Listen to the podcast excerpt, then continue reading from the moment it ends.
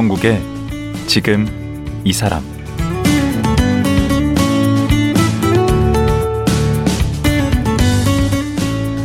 안녕하세요. 강원국입니다. 어제에 이어 오늘 또 책방을 운영하는 최인아 대표와 말씀 나눠보겠습니다. 오늘은 국내 출판계 얘기를 좀 해보려고 하는데요. 작년에 송인 서적이 부도를 내더니 얼마 전에는 서울문고가 운영하던 반디앤 루니스가 문을 닫았습니다. 이 서울문고는 33년이나 된 서점입니다. 대형 서점 폐점은 우리나라에서 가장 오래된 서점이었던 종로 서적이 2002년 문을 닫은 이후로 거의 20년 만의 일입니다. 요즘 출판계가 얼마나 어려운지를 말해주는 사건인데요. 그런데 이렇게 대형 서점이 맥을 못 추는 가운데서도 독립 서점은 꾸준히 증가하고 있다고 합니다. 출판계 동향 하니까 좀 주제가 무거워 보이긴 한데 이런 얘기도 한번 나눠 봐야겠죠. 최인아 대표와 만나봅니다.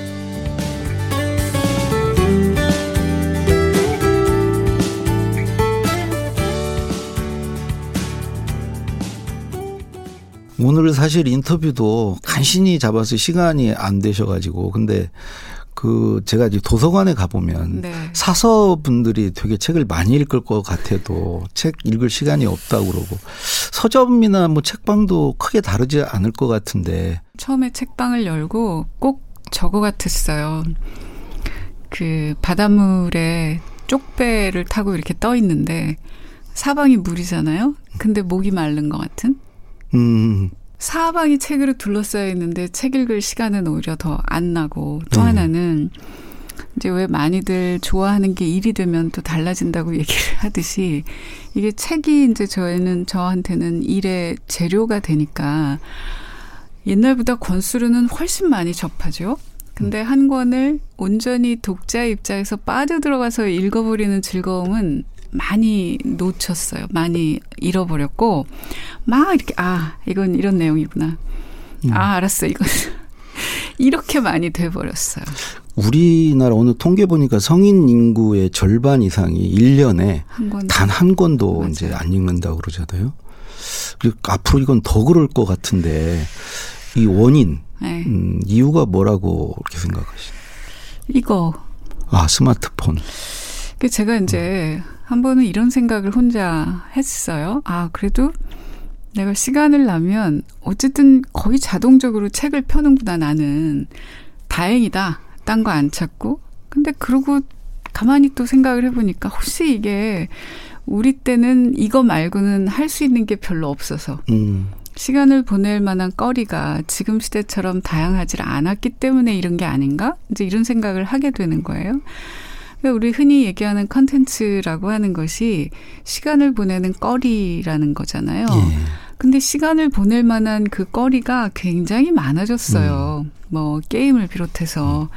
영화, 드라마, 뭐 웹툰 굉장히 많아졌고 컨텐츠는 다 시간을 놓고 다투는 거거든요.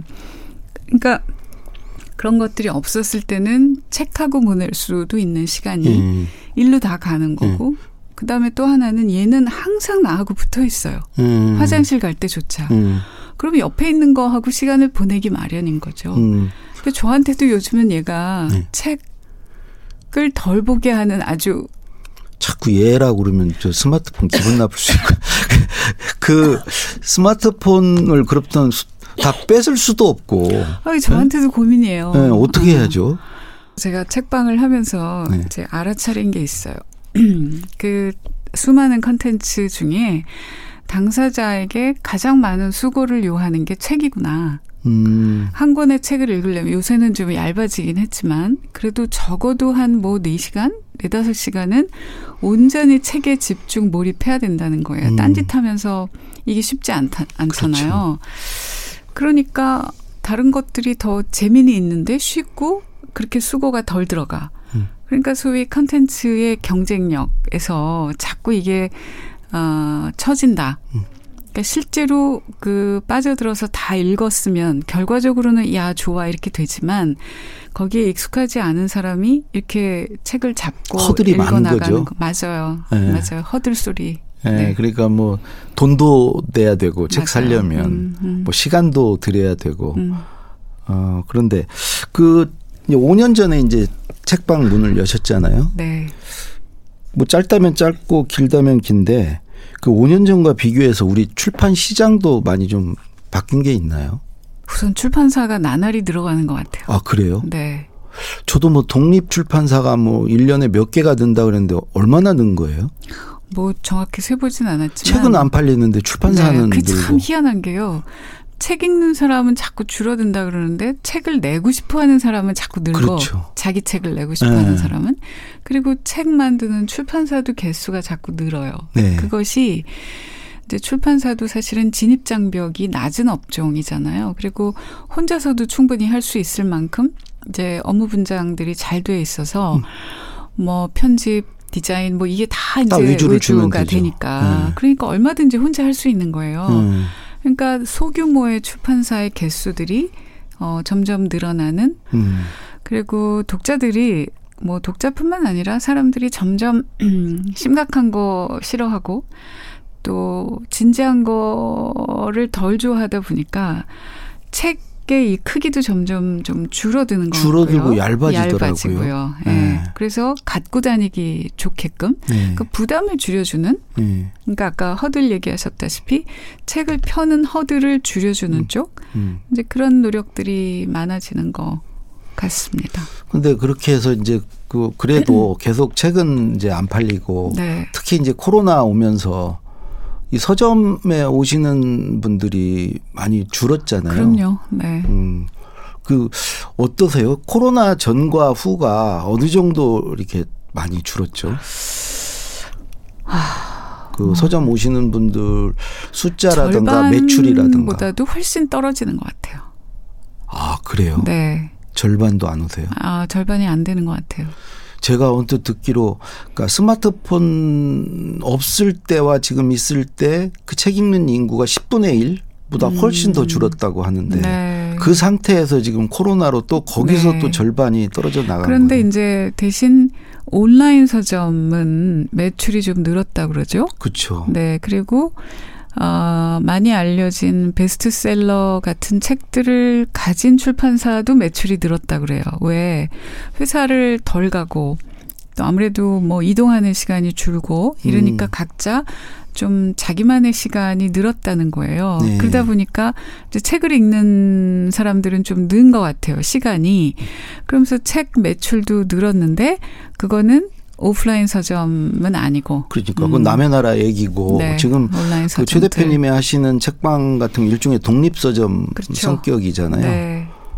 그 이번에 그 코로나 무슨 지원금 좀 받으셨나요? 100만 원인가 받았습니다. 100만 원. 근데 이제 왜 신문에서도 엊그제 나왔는데 이게 이 서점 업종들을 그 규모가 큰 온라인 서점하고 저희 같은 조그만 영세 이 동네 책방을 한 묶음으로 묶어서 평균을 내니까 어. 그렇게 안 떨어졌어. 이제 이런 데이터라는 거죠. 그러네. 그러니까 지원 업종에서 뺐어요. 예. 네. 음. 이런 일도 있습니다. 어, 그렇. 그래서 제가 그걸 보면서 이 저 평균의 오류라는 말 우리 음. 하잖아요. 그렇죠. 그러면 그 세금을 받아서 그 이제 일을 하고 자기 생계를 유지하는 공무원들은 실은 특히나 이런 시국은 훨씬 더 아주 이렇게 디테일하게 살펴야 되는데 네. 너무 무성의하구나 네. 음, 그런 생각을 했습니다. 예.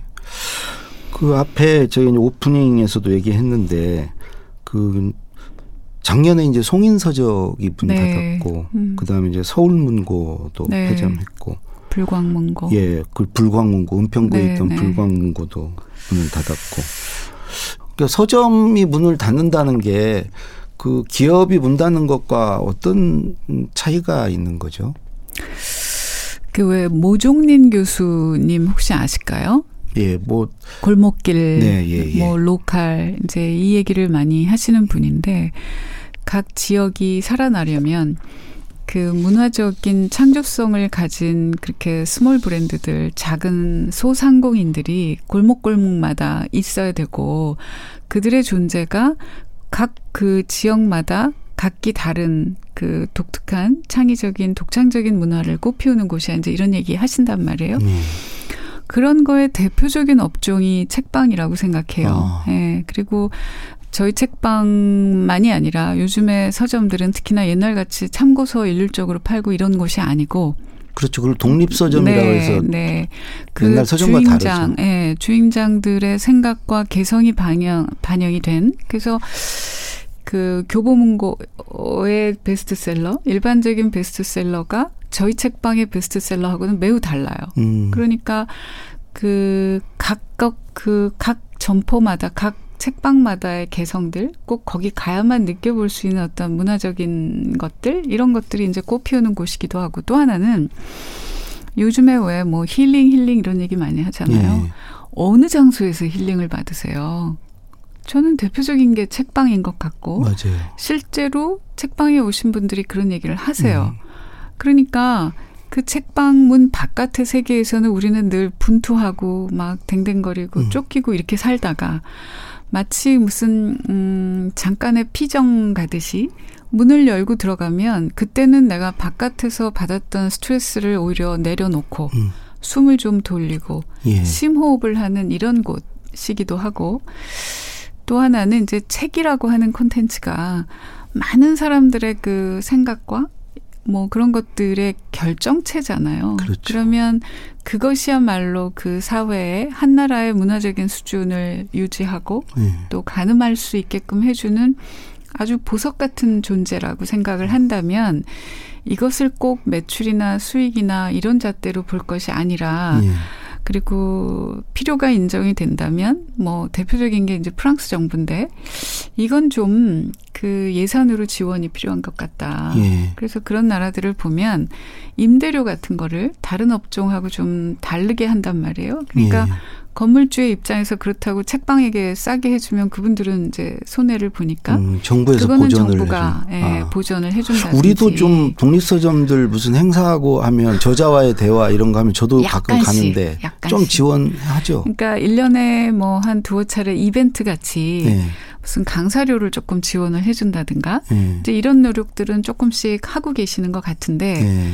그것부터 사실은 음, 서점을 운영을 할 때 제일 큰 게 여기는 공간을 가져야 되는 거니까 네. 임대료가 아, 굉장히 크거든요. 그렇구나. 근데 그래서 이 임대료 문제가 어떻게 좀 해결이 돼야 되겠다라는 거 하고 또 음. 하나는 이 규모가 큰 온라인 서점들과 저희 같은 작은 규모의 오프라인 동네 책방들은 네. 이 책을 입고 할 때 공급가율이 달라요. 아, 그래요? 음. 그러니까 이제 그분들은 할인을 해주잖아요. 할인을 네. 하고 또 거기 무슨 뭐 적립도 해주고 네. 뭐 이렇게 하잖아요. 그다음 배송료도 공짜고. 그렇죠. 그게 이제 규모의 경제가 규모의 되니까. 경제, 네. 음. 근데 저희들은 그거 하면 정말 남는 게 음, 그렇게 되는 거죠. 음, 아니, 그러면 그 출판사에서 책값이 이제 100원이다. 그러면 대형 서점에 주는 가격과 독립서점 작은 음. 동네 서점에 주는 가격이 다르다는 거예요? 그렇죠. 독립서점들은 이제 그 사실 중간에 그 유통 도매상하고 예. 이제 거래를 하잖아요. 그렇죠. 예. 거기에서 저희한테 주는 공급률이 다르다는 거죠. 아. 왜냐하면 큰 서점들은 출판사하고 직거래를 하는 거예요. 음. 이게 저 양이 많으니까. 음. 그리고 이제 자기네 출판사의 책을 그 규모가 큰 서점이 밀어주기를 바라는 거죠. 예. 저도 이제 뭐 책을 쓰고 책을 파는 이제 네. 저자 입장에서 음. 서점에 가보면 저는 일단 책 냄새가 좋아요. 음. 그리고 그 분위기가 좋아요. 네. 그리고 거기 오시는 분들이 좋아요. 거기 오시는 네. 분들이 뭐 술 먹고 뭐 하고 온 분들 아니잖아요. 그럼요. 뭔가 이렇게 향기가 느껴지는 네. 분들이잖아요. 네. 그래서 그 제가 얼마 전에 이제 전주에 가서 호텔에 갔는데 1층에 네. 예술 관련 서적만 이렇게 아. 그걸 뭐 curation이라고 네 그러나요? 네. 그것만 이렇게 모아놓은 서점이에요. 네. 그러니까 이제 앞으로 어찌 보면 그런 게 독립 서점들의 어떤 살길 돌파구가 네. 되지 않을까 싶은데. 생각합니다. 그다음에 또 서점에 가보면 음. 그 독서 모임 같은 걸 많이 네, 하더라고요. 네. 그 지금 그 북클럽 같은 걸 하시나요? 네, 네. 얼마나 회원들을 이렇게 모, 모여 계시나요? 어, 달마다 조금씩 다른데 지금 한 650에서 한 700분 어, 사이가 그렇게 많아요. 네. 근데 저희가 그게 벌써 시작한 지 어, 10월의 책이 40권째 책이니까 3년이 넘었거든요. 그러면 매월 무슨 책을 선정하는 겁니까? 그렇습니다. 그래서 이제 회원을 받아요. 멤버십이어서. 그래서 6개월, 1년 단위로 이제 회비를 내고 가입을 하시면 네. 근데 중요한 거는 그분들이 회원 가입할 때는 무슨 책이 올지 모르는 상태에서 하시는 거예요. 아. 그냥 저희를 믿거나 네. 혹은 저희가 하는 일에 좀 호기심이 있거나 음. 뭐 우호적인 분들이겠죠. 그래서 가입을 하시면 저희가 이제 매달 책을 그 수많은 책 가운데 예. 한 권을 골라서 이제 댁으로 보내드리는데 책만 보내지는 않고 음, 제가 편지를 써요. 제가 책방 마님인데 책방 마님 편지를 씁니다. 예. 왜 하필 이 책을 골랐고 어떤 점에서 읽어볼 만 하신지 그래서 이제 편지가 동봉된 책을 매달 선물처럼 받는다. 이달엔 음. 무슨 책이 올까? 그 기다리는 맛이 좀 있겠네요. 네. 한 달에 한 권씩 선물 받는 느낌. 음. 그리고 제가 그러면 읽고 나서 뭐 합니다. 토론을 네. 한다던가 음. 그런 건 없어요. 그래서 그 저자분들을 모셔서 아. 그 회원들을 위한 북토크 자리를 이제 따로 만드는데요. 음. 그게 의미를 갖는 것은 요즘은 선생님도 느끼시겠지만 신간이 나와서 북토크를 하게 되면 사람들이 책을 안 읽은 분들이 훨씬 많아요. 그렇죠. 그죠? 거기 와서 사죠 네. 이제 듣고 나서. 그래서 제가 가만히 보니까 이게 흐름이 달라졌어요. 음. 책을 읽고 관심이 생겨서 저자를 만나러 가는 분보다 음. 그 저자 얘기를 한번 들어보고 그건 한 1시간 반이면 되니까 음. 괜찮으면 책을 사요. 그렇죠. 음. 그런데 이제 저희는 책을 다 읽고 오시는 거죠. 음. 그래서 저자가 오셔서 책 얘기를 길게 하는 게 아니라 어, 그냥 조금 얘기 발제하듯이 하고 나면 읽은 분들의 소감을 서로 주거니 받거니 나누고 이러니까 저자분도 음, 이런 얘기를 직접적으로 들을 기회가 많지 않은데 좋고 또 회원분들도 아, 같은 책인데 저분은 또 저렇게 얘기를 하네. 음. 그래서 굉장히 풍성한 경험이 되는 것 같아요. 저도 한번 불러주셔가지고 알겠습니다. 갔는데 네. 그 그분들의 수준이 네. 그 굉장히 높고 이미 책들을 읽고 오셔가지고 네. 뭐 질문도 굉장히 날카롭고 음, 음. 저한테도 굉장히 좋은 시간이었거든요. 저 그때 선생님께 좀 감동한 포인트가 하나 있었어요. 많이 있을 텐데. 아, 뭐 일단 하나.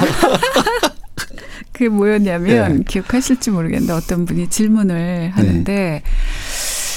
그분은 이제 발표할 일이 많다고 네. 그 사람들 앞에서 근데 익숙해지지가 않고 계속 떨린다. 네. 이걸 좀 떨지 않고 발표를 잘하는 법이 없겠냐. 음, 뭐라고 그러던 뭐라고 대답하셨는지 혹시 기억하세요? 어, 기억 없는데. 저도 그럼, 떨립니다. 그랬나? 음, 아니요. 그럼 보통은 어떤 답을 하시냐면 아, 뭐 연습을 또 하고 뭐 이렇게 얘기를 음. 해요. 방법이죠. 음. 근데 선생님이 뭐라 그러셨냐면 음, 저도 떨리는데 음. 저는 그 자리에 한 1시간쯤 먼저 갑니다. 음. 가서 제가 서서 오시는 분들을 맞아요. 음. 그래서 그분들 얼굴을 보면서 아 저분이 이 자리에 또 이렇게 와 주셨구나. 음. 그러면 내가 나를 그 따뜻한 눈으로 보는 분들 앞에 서면 떨리지 않는다. 음.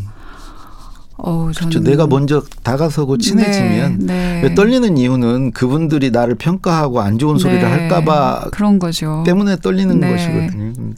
저 완전 고수의 얘기다. 예. 감동이었어요. 뭐 그 정도 가지고 그렇게 감동을 하시고 이제 오늘 얘기의 서두에 음. 제가 이제 이 독서 문화의 진작 혹은 또 독서 인구의 저변 확대를 위해서 과연 어떻게 해야 되냐는 질문으로 시작했는데요. 네. 결국은 이 독립 서점들이 살 길은 사람들이 책을 많이 읽는 거잖아요. 네. 이런 질문 많이 받지 않으세요? 도대체 책을 어떻게 읽어야 되냐. 음, 책 읽는 방법 좀 알려달라. 그런 질문 받으신다면 어떻게 대답하십니까? 고민에서부터 출발하시라. 음. 아까 저희 큐레이션 주제어 중에 하나도 왜 그런 거라 그랬잖아요. 네. 그러니까 아 무슨 책을 읽지 그럼 굉장히 모호해요. 책이 너무 많고. 근데 내가 지금 가장 그 중요한 문제 생각을 막 하고 있는데 잘 답이 찾아지지 않는 문제. 이제 그러면 우리가 그럴 때는 뭐 친구한테 얘기를 하든지 하는데 그래봐야 수준들이 비슷하잖아요. 그렇죠. 즉 그러면 소위 멘토들을 이제 많이 찾는데 네. 멘토를 꼭 주위에서 이렇게 찾지 마시고 네. 책에서도 찾으시라. 네. 책이 훌륭한 멘토니까 내가 고민하는 문제를 먼저 고민해서 쓴 분들이 있다 분명히. 음. 음. 그래서 그분들의 책부터 읽으면 그게 이제 그 말하자면 렐레번스 관련성이 생기면 음. 꼬리에 꼬리를 되면 가는 건가요? 확 거기 이렇게 집중 몰입하게 되거든요. 네. 그러면 재밌어지는 거예요. 음. 그리고 저는 좋은 책이라 함은 다음에 책 읽을 책을 알려주는 책이라고도 네. 생각하거든요. 네. 그럼 그 책에 또 분명히 나오잖아요. 저자가 음. 혼자 쓴 게 아니니까. 음. 그럼 또 그걸 이어서 읽어보고 음. 이렇게 시작하시면 어떨까? 그러니까 이제 뭐 베스트셀러 따라다니지 말고 아, 혹은 또 네. 모름지기 뭐 이런 책 정도는 읽어야 된다는 뭐 고전 따라가지 말고 아, 뭐 정말 필요한 책. 네. 자기 자기가 자기 문제에서부터 거기서부터 출발해라. 네. 네. 네. 그 제가 이, 이 이제 최 대표님 만나기 위해서 최 대표님 그 전에 이제 하셨던 강의를 하나 이렇게 봤는데 거기 보니까 그 사람은 누구에게나 어떤 결정적 순간이 있다. 그 결정적 순간이 어떤 인생의 전환점이 네. 될수 있다. 네. 어, 이런 얘기를 하시더라고요. 네. 어, 그러면서 그때 그 전환점에서 판단할 때 아, 내가 좋아하고 남들에게도 도움이 되고 내가 잘할 수 있는 쪽으로 어, 마음을 내키는 쪽으로 가라 이렇게 얘기를 하시던데 네.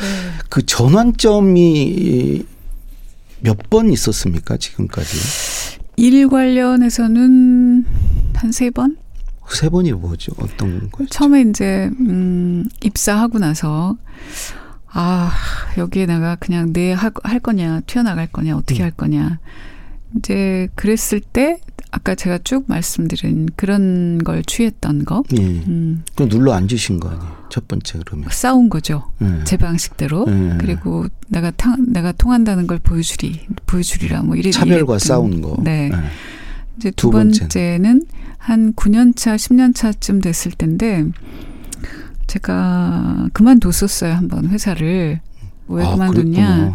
그러니까 그 왜 사기꾼 증후군이라고 그러잖아요. 음. 자기가 뭔가를 지금 성취를 하고 있는데 아 이게 다 진짜 같지 않고 사람들이 나한테 속아 넘어가는 거야. 뭐 이런 마음. 그게 8년차, 9년차 때는 회사에서도 인정을 꽤 받고 예. 제가 했던 캠페인도 터지고 그렇죠. 이러면서 자리를 확고하게 자리 잡고 있었는데 음. 이게 아닌 것 같은 거예요. 사람들이 다 저한테 그냥 넘어가는 것 같은. 음. 그래서 내가 이 일을 앞으로 1년, 2년 하고 그만둘 게 아니고 오래 할 거면 음.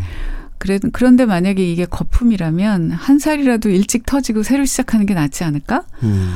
그래서 저를 한번 던지기로 했어요. 음. 그래서 사표를 내고 음. 그냥 밖에 나갔죠. 그래서 한 아홉 달 프리랜서 생활을 했어요. 어. 근데 다시 받아줘요? 네, 다시 와라. 그 아무나 할 수 있는 게 아니에요. 그러니까 뭐 제가 못하지는 네. 않았던 것 같아요. 네. 그래서 그리고 세 번째는 들어갔고 세 번째는 이제 마흔 중반이었어요. 음. 이제 그때 감은 자꾸 무뎌지는 것 같고 후배들은 치고 올라오는 것 같고 난 앞으로 얼마나 더 할 수 있을지. 음. 저는 이제 그런 것 같아요. 내가 고민이나 질문을 이렇게 품고 있으면 발효가 일어나는 것 같아요. 음. 그래서 처음엔 질문이 A였는데 예. 조금 지나니까 아 이게 A가 핵심이 아니라 B였네 예. 이런 순간이 오거든요. 예. 그러니까 처음엔 내가 이 일을 얼마나 할 수 있지, 얼마나 버티지 이랬는데 조금 더 가니까 그게 아니라 아 시간이 줄어들고 있네. 음. 그러면 이제 우리가 돈은 지금은 없지만 앞으로 생길 수도 있잖아요. 근데 시간은 줄어들기만 할 뿐이다. 자 그러면 통장에 그러니까 추가 수입이 없이 통장에 잔고만 갖고 살 때 우리는 만 원 한 장을 쓰더라도 중요한 거에 아껴 쓰잖아요. 그렇죠. 자, 그러면 시간이 지금도 줄고 있는데 나는 내 시간을 그렇게 아껴서 중요한데 가치 있게 쓰고, 쓰고 있나? 이렇게 하고 제 거울에 얼굴을 봤더니 눈동자가 풀려 있는 것 같았어요. 하, 좀 힘들게 사시는 편이시네요. 스스로를 뭐죠? 유난을 떤 담금질을 하는 유난을 스타일. 떨었어요. 근데 처음 이제 그 광고일, 일막이면 2막이 책방이면 3막도 네. 있습니까? 그건 알 수 없죠. 아, 네. 그러면 마지막으로 네. 그 우리 최 대표님 같이 그런 어떤 인생의 전환점을 맞고 싶은 분들에게 조언해 주실 말씀 있으시다면 사실 제가 하는 얘기의 상당 부분은 핵심이 질문이에요, 질문. 음. 그리고 특히 그것도 자기 자신한테 질문해라. 그러니까 왜 우리가 일터에서는 대체로 을로 살아요. 다 그렇죠? 을이죠. 다 을이죠. 예. 사장님조차도 어느 순간에 그렇죠. 또 을이 되는 거예요. 예. 그런데 그게 이제 관성처럼 몸에 붙어서 자기 인생에서조차 자기를 을로 대접하는 것 같더라라는 음. 발견을 이제 하게 됐어요. 아. 근데 우리가 가만히 보면 을들한테는 물어봐 주지 않아요. 우리가 예를 들면 그냥 분식집 가면 뭐 많이 안 시키죠. 물어봐요. 예. 네. 네. 그리고 물도 갖다 먹으라 그러고. 그렇죠. 음. 근데 고급 식당을 가면 많이 물어봅니다. 음. 뭐뭘 어떻게 해 드릴까요? 순서는 지금 드릴까요? 고기는 어떻게 해 드릴까요? 음. 대접할 사람한테 물어보거든요. 음. 그러면 자기 자신을 그렇게 갑으로 대접하고 있나? 아. 자기한테 물어보나? 네. 물어보지 않으니까 자기도 잘 몰라요. 어. 모르니까 의뢰껏 그냥 세상이 이렇게 데이세이 하니까 어 나도 저거 해야 될 것 같고 음. 그러니까 마음이 막 급해지죠. 음. 쫓아가야 되니까. 휩쓸리게 되고. 네. 이제 네. 그럴 때 네. 잠깐만. 근데 너 이거 하고 싶어? 어, 왜 하고 싶은 거야? 아니면 너한테 정말 중요한 게 뭐야? 이렇게 해서 어, 자기한테 자꾸 물어보는 것이 자기 인생의 갑이 되는 길인 것 같고 그것이 어, 주도적으로 사는 길이 아닐까? 음. 사실 그렇게 자기가 음. 묻고 자기를 스스로 존대 존중하고 네. 그러는 거야 누구도 시비 못 걸죠. 그럼요. 침해할 수 없죠. 그럼요. 음. 그리고 뭐 특히 음. 요즘 젊은 세대들은 이제 뭐 나답게 살고 싶어, 음. 뭐 나를 사랑하고 싶어 이런 얘기 하잖아요. 네. 우리가 연애를 선생님도 연애하실 때 네. 어떤 그 처자가 좋아지니까 막 궁금하잖아요. 그렇죠. 이 음식을 과연 좋아할까? 음. 내가 이거 입고 나가면 좋아할까? 자기를 사랑하면 자기한테 궁금해야죠. 음. 물어봐야 되고. 예. 근데 안 물어본다는 거예요. 예, 스스로에게 이렇게 네. 질문하는 삶을 살자. 네. 예, 마무리 말씀으로 듣고 예, 그 오늘 대표님과의 얘기 마쳐야 되겠습니다. 예, 시간 내주셔서 정말 감사합니다. 저도 감사합니다. 예, 책방을 운영하는 최인아 대표와 말씀 나눴습니다.